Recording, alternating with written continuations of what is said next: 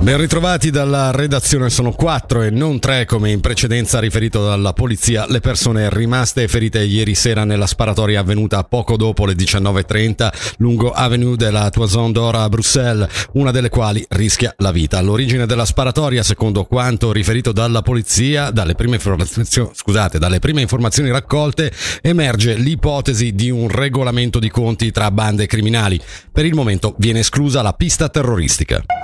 Veniamo al Ticino, il potenziamento dell'autostrada da Lugano a Mendrisio è stato al centro ieri della seconda riunione dell'anno di Ustra e delle autorità cantonali e comunali. È stato inoltre illustrato l'operato riguardante la viabilità a sud di Mendrisio con le possibili misure per smaltire il traffico. Sentiamo Andrea Rigamonti, presidente della Commissione regionale dei trasporti del Mendrisiotto. Ciò che più conta per la nostra regione, per il Mendrisiotto, è che è stata accolta la nostra richiesta che avevamo fatto nelle puntate precedenti, ovvero di costituire anche un gruppo di lavoro dedicato alle problematiche del traffico nel Mendrisiotto derivanti appunto dal polume, perché è evidente che allargare i colli di bottiglia nelle gallerie del San Salvatore e del San Nicolao poi comporta un maggior traffico nel Mendrisiotto, che però avendo i tappi delle dogane rischierebbe di trovarsi nel caos totale.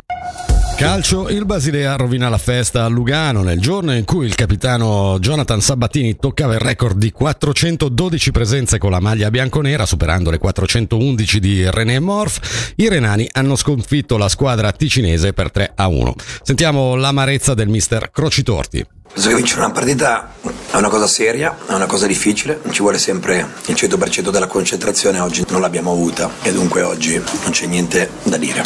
Non è la peggiore prestazione della stagione, sicuramente è la partita dove sicuramente non eravamo concentrati come io volevo.